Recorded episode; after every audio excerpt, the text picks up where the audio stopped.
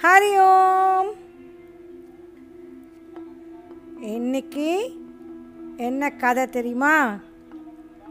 நீங்கள் இப்போ ஏதோ மந்திர கோஷம்லாம் கேட்டுட்டு இருந்தோம் இல்லையோ, அது எங்கெல்லாம் மந்திர கோஷம் வரும்? ஏதான ஒரு பெரிய ஒரு யாகம், ஒரு பெரிய ஹோமம், அதெல்லாம் பண்ணாதானே நிறைய மந்திரங்கள்லாம் சொல்லுவா இல்லையா? அந்த மாதிரி நடந்த ஒரு கதை தான் இப்போது நம்ம சொல்ல போகிறோம். மகாபாரதத்தில் வந்த கதை இது. எப்படின்னா, யுதிஷ்டிரர் தெரியுமோ? பஞ்ச பாண்டவர்களில் இருக்கிற யுதிஷ்டிரர். அவர் பெரிய அந்த மகாபாரத வாரெல்லாம் முடிஞ்சதும் ஒரு பெரிய யாகம் பண்ணார். அந்த யாகத்தில் எப்படின்னா, யார் என்ன கேட்டாலும் உடனே அதை அப்படியே தானம் பண்ணிடுவார். எல்லாருக்கும் எல்லாருக்கும் அது அவள் ரிச்சாக இருக்காளா இல்லைன்னா ஏழையாக இருக்காளா அதெல்லாம் தெரியாது. அவருக்கு கையில் இருந்தது எல்லாத்தையும் தானம் பண்ணிட்டு எல்லாருக்கும் ரொம்ப சந்தோஷம். ஆஹா, நம்ம ராஜா இப்போ ஹஸ்தினாபுரத்துக்கு அவர் தான் ராஜா. துரியோதனர்கள்லாம் எல்லாரும் அந்த வாரில் தோற்று போய் எல்லாரும் செத்தும் போயாச்சு. அதனால் இப்போ யுதிஷ்டிரர் தான் ஹஸ்தினாபுரத்துக்கு ராஜா. அப்போ எல்லாருக்கும் ரொம்ப சந்தோஷம். ஏன்னா யுதிஷ்டிரருக்கு இன்னொரு பேர் என்னென்னா தர்மர்னு பேர். தர்மனா எல்லாம் ரொம்ப நல்லது தான் பண்ணுவார், எல்லாருக்கும் ஹெல்ப் பண்ணுவார் அப்படிங்கிறது தான் அந்த பேருக்கு. நிறைய அர்த்தம் இருக்குது, இதில் இது ஒரு அர்த்தம். அப்போ அதனால் எல்லோரும் பாரு, யுதிஷ்டிரர் நான் பேருக்கு ஏற்ற மாதிரி எல்லா தான தர்மங்களும் பண்ணிட்டுருக்கார், நம்மளுக்கு எல்லாம் வேண்டியதெல்லாம் கொடுக்குறார் அப்படின்னு எல்லாம் சந்தோஷமாக போயின்னு இருந்தாலும் யுதிஷ்டிரருக்கும் ரொம்ப சந்தோஷம். ஆஹா, நம்மளால் நிறைய பேருக்கு ஹெல்ப் பண்ண முடியறதே. ஏன்னா நிறைய அந்த ராஜ்யத்தில் நிறைய வெல்த் இருந்தது, நிறைய செல்வங்கள், பணம் இருந்தது, நிறைய வசதிகள் இருந்தது. இந்த வசதிகளை நம்ம எல்லாருக்கூடையும் நம்ம சேர்த்து ஷேர் பண்ணிட்டுருக்கோம் அப்படின்னு அவருக்கு ஹாப்பியாக அந்த யாகத்தை பண்ணிகிட்டு இருந்தான்.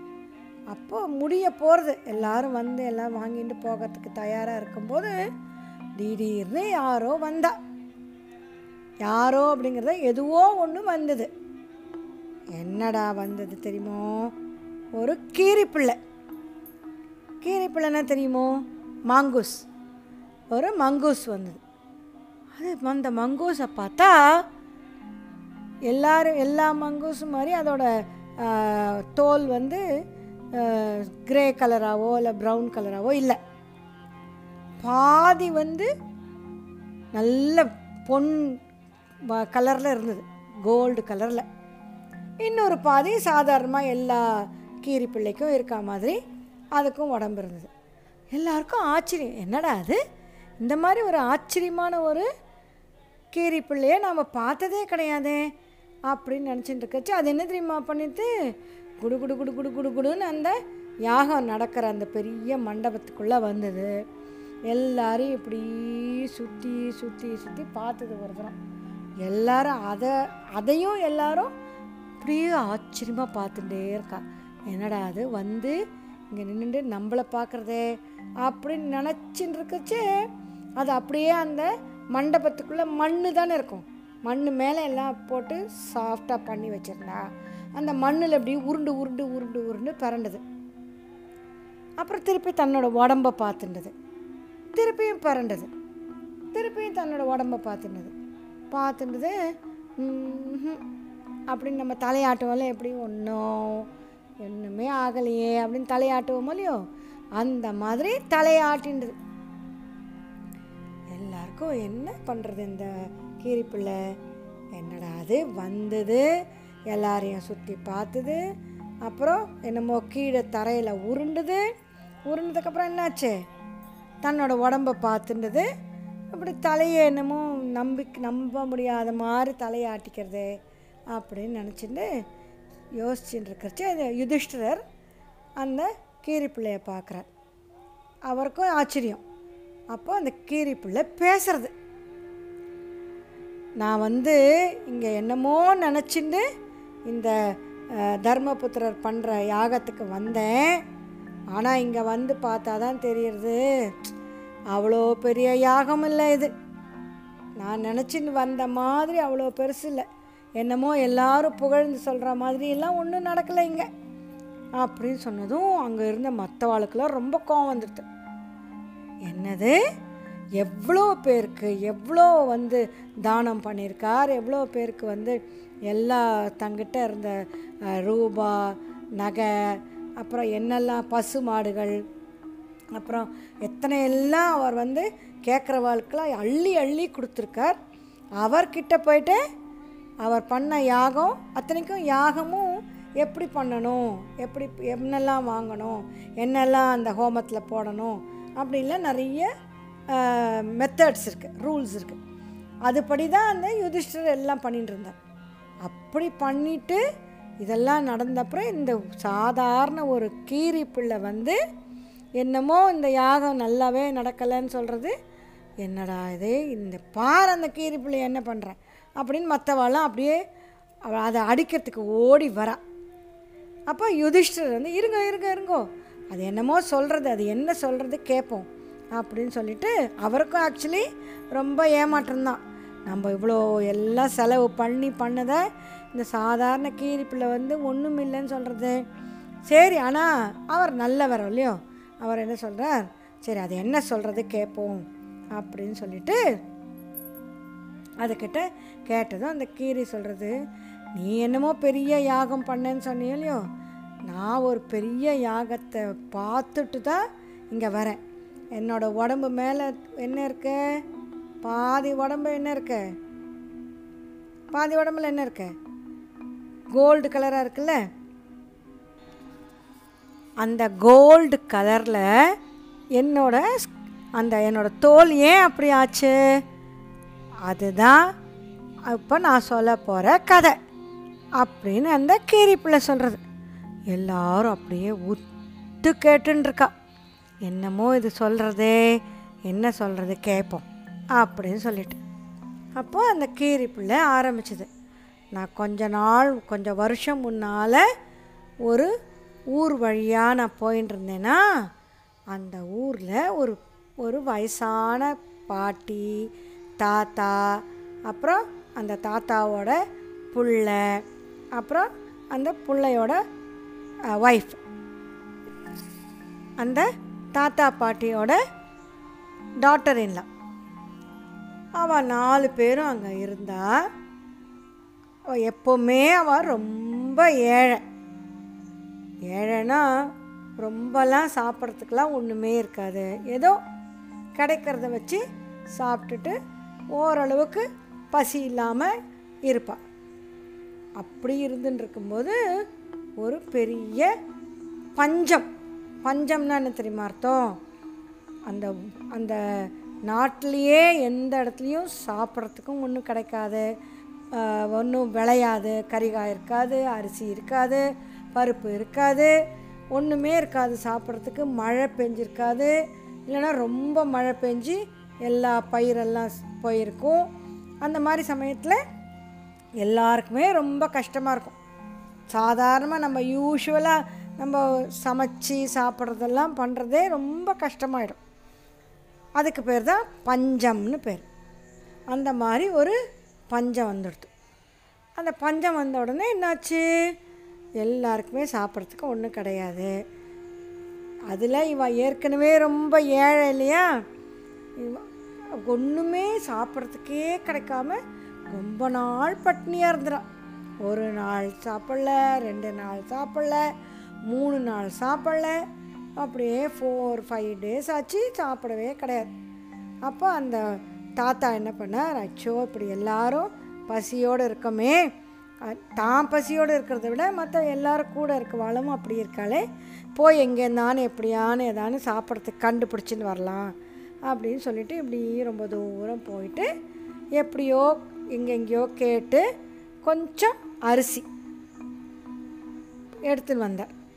எடுத்து வீட்டில் கொண்டு வந்து அவளோட அந்த பாட்டிக்கிட்ட கொடுத்து, இந்தா இதை கொஞ்சம் சமைச்சி நம்ம எல்லாரும் ஆளுக்கு கொஞ்சம் சாப்பிட்டாக்கும் ஓரளவுக்கு நம்மளுடைய பசி குறையும் அப்படின்னு சொல்லிட்டு கொண்டு வந்து கொடுக்குறேன்.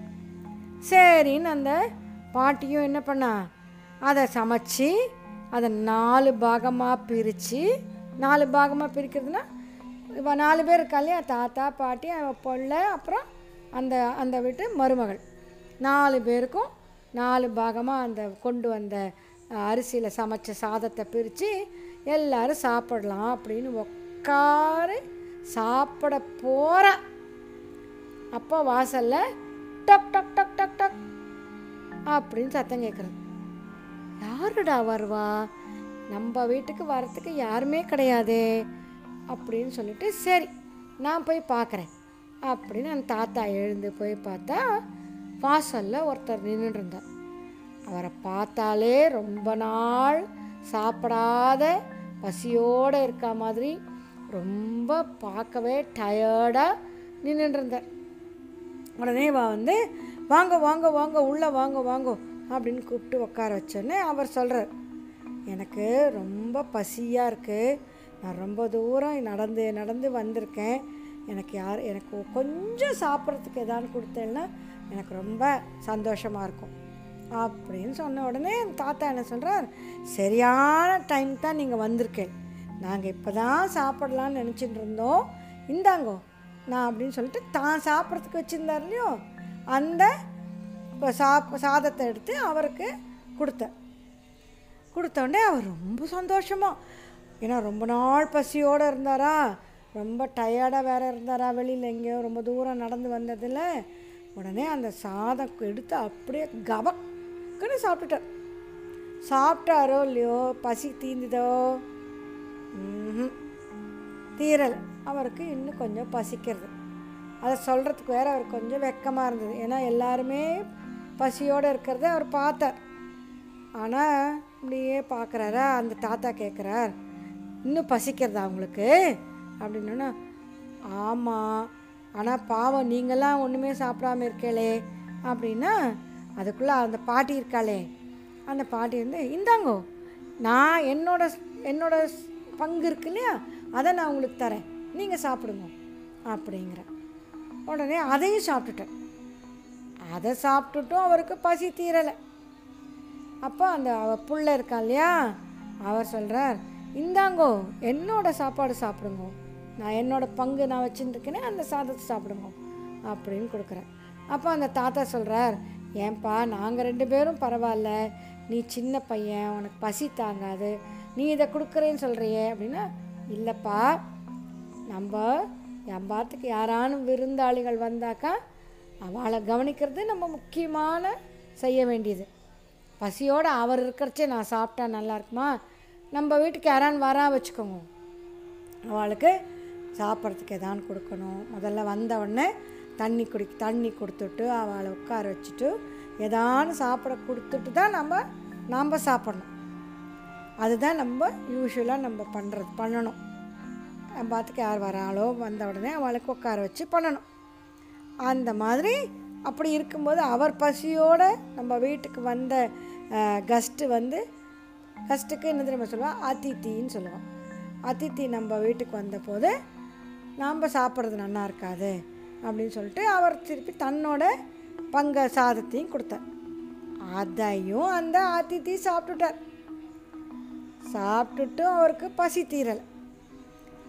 உடனே அந்த மருமகள் இருந்தா இல்லையா டாக்டர்லாம், அவள் வந்து நீங்கள் எல்லாரும் உங்களோட பங்கெல்லாம் கொடுத்தேள், என்ன எனக்கும் நீங்கள் எவ்வளோ இந்த மாதிரி பண்ணுறதுக்கு தானம் பண்ணுறது அப்படின்னு பேர் இல்லையா, நீங்கள் பண்ண மாதிரி நானும் கொடுக்கணும், எனக்கும் என்னோடய பங்கை நான் கொடுக்குறேன் அப்படின்னு சொல்லிட்டு, ஏன்னா எல்லாருமே பசியோடு தானே இருந்தா, எத்தனை நாள் அவளும் சாப்பிடவே இல்லையோ, அது மாதிரி நான் எனக்கு பசிக்கிறது நான் சாப்பிட்ணும் அதெல்லாம் கொடுக்க முடியாது அப்படிலாம் யாருமே சொல்லலை இல்லை, அது மாதிரி நானும் சொல்ல மாட்டேன், என்னோடதையும் எடுத்துக்கோங்க அப்படின்னு சொல்லிவிட்டு அவளோட பங்கையும் அந்த வந்த அதித்திக்கு கொடுத்துட்டார். அவர் அதையும் சாப்பிட்டாரோ இல்லையோ, அவள் அங்கே இடமே திடீர்னு பிரைட்டாகிடுது, இப்படி வெளிச்ச லைட் போட்ட மாதிரி பளிச்சின்னு ஆகிடுது. அப்போ அதுலேருந்து ஒரு உமாச்சி, ஒரு தேவதை வந்தா. வந்துட்டு நீங்கள் வந்து உங்களை டெஸ்ட் பண்ணுறதுக்காக தான் என்னை அனுப்பிச்சா. நீங்கள் எல்லோரும் போட்டி போட்டுண்டு தர்மம் பண்ணுறேன், உங்களுக்குன்னு எதையுமே வச்சுக்காம உங்களுக்கு இருந்த பசி, உங்களுக்கு இருந்த ஒரு என்ன சொல்கிறது வறுமை, பாவர்ட்டி எல்லாத்தையும் விட்டுட்டு என்னை நீங்கள் கவனிக்கிறதுல நீங்கள் எத்தனை பேரும் போட்டி போட்டேன்னு இல்லையோ. தாத்தா தன்னோட போர்ஷன் கொடுத்தா, பாட்டி கொடுத்தா, பிள்ளை கொடுத்தா, மருமகள் கொடுத்தா, இத்தனை பேர் நீங்கள் ஒரு குடும்பத்தில் எத்தனை பேரும் போட்டி போட்டுண்டு தானம் பண்ணேள்.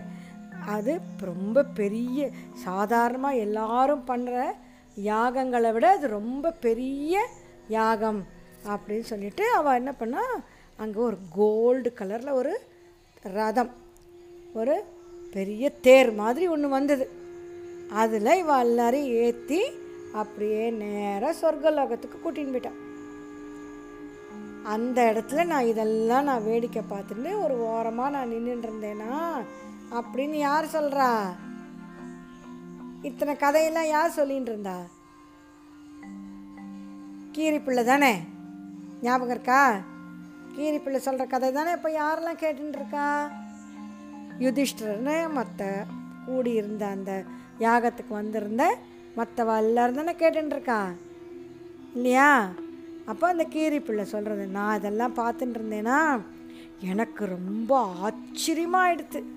அடாடாடாடாடா, இவ்வளோ பெரிய ஒரு அருமையான ஒரு காரியம் நடந்த இடத்துல நாம் போய் நம்மளும் கொஞ்சம் புண்ணியம் தேடிக்கணும் அப்படின்னு நினச்சிட்டு அங்கே போய் கொஞ்சோண்டு சாதம் கீழெல்லாம் சிந்தி இருந்தது.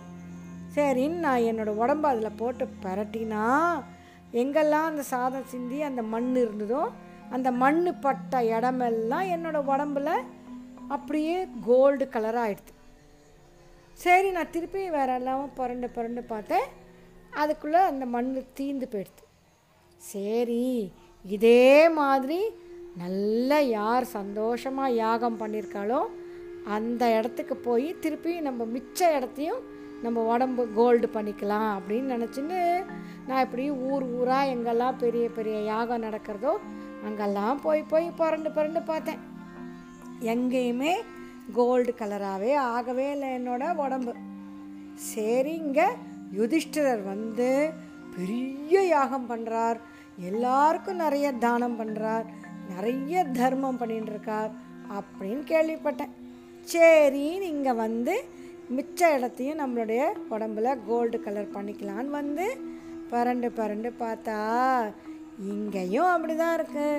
யுதிஷ்டிரர் ஒன்றும் பெரிய தான தர்மம்லாம் பண்ணிடலை, அப்படி ஒரு பெரிய யாகமெல்லாம் பண்ணலைன்னு நான் தெரிஞ்சுட்டேன் அப்படின்னு சொன்னதும் யுதிஷ்டிரருக்கு அப்போ தான் புரிஞ்சுது, தானம் பண்ணுறது யாகம் பண்ணுறதெல்லாம் பெரிய பெரிய கிஃப்டாக கொடுக்கறது, நிறைய ரூபா கொடுக்கறது, நிறைய கோல்டு கொடுக்கறது, நிறைய பசுமாடுகள் அப்புறம் வேறு மற்ற சாமான்கள் அரிசி பருப்பெல்லாம் கொடுக்கறதுங்கிறது இல்லை.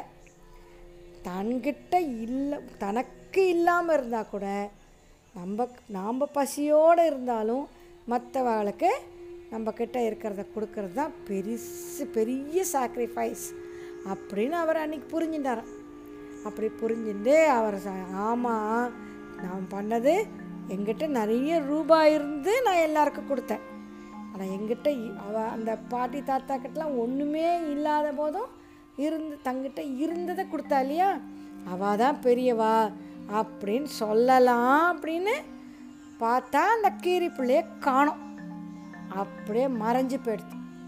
அப்புறம் இந்த யுதிஷ்டிரர் வந்து இன்னும் மனசார சந்தோஷமாக நிறைய தங்கிட்ட இருந்ததெல்லாம் கொடுத்து தானம் தர்மம்லாம் பண்ணாராம் அப்படின்னு முடிஞ்சு போச்சு கதை. நல்லா இருந்ததா இந்த கதை? கொஞ்சம் பெரிய கதை தான், ஆனால் ரொம்ப நல்ல கதை. சரியா, உங்களுக்கு பிடிச்சிருந்ததோ? ஓகே, திஸ் இஸ் ராஜி பாட்டி telling you stories. Hari Om.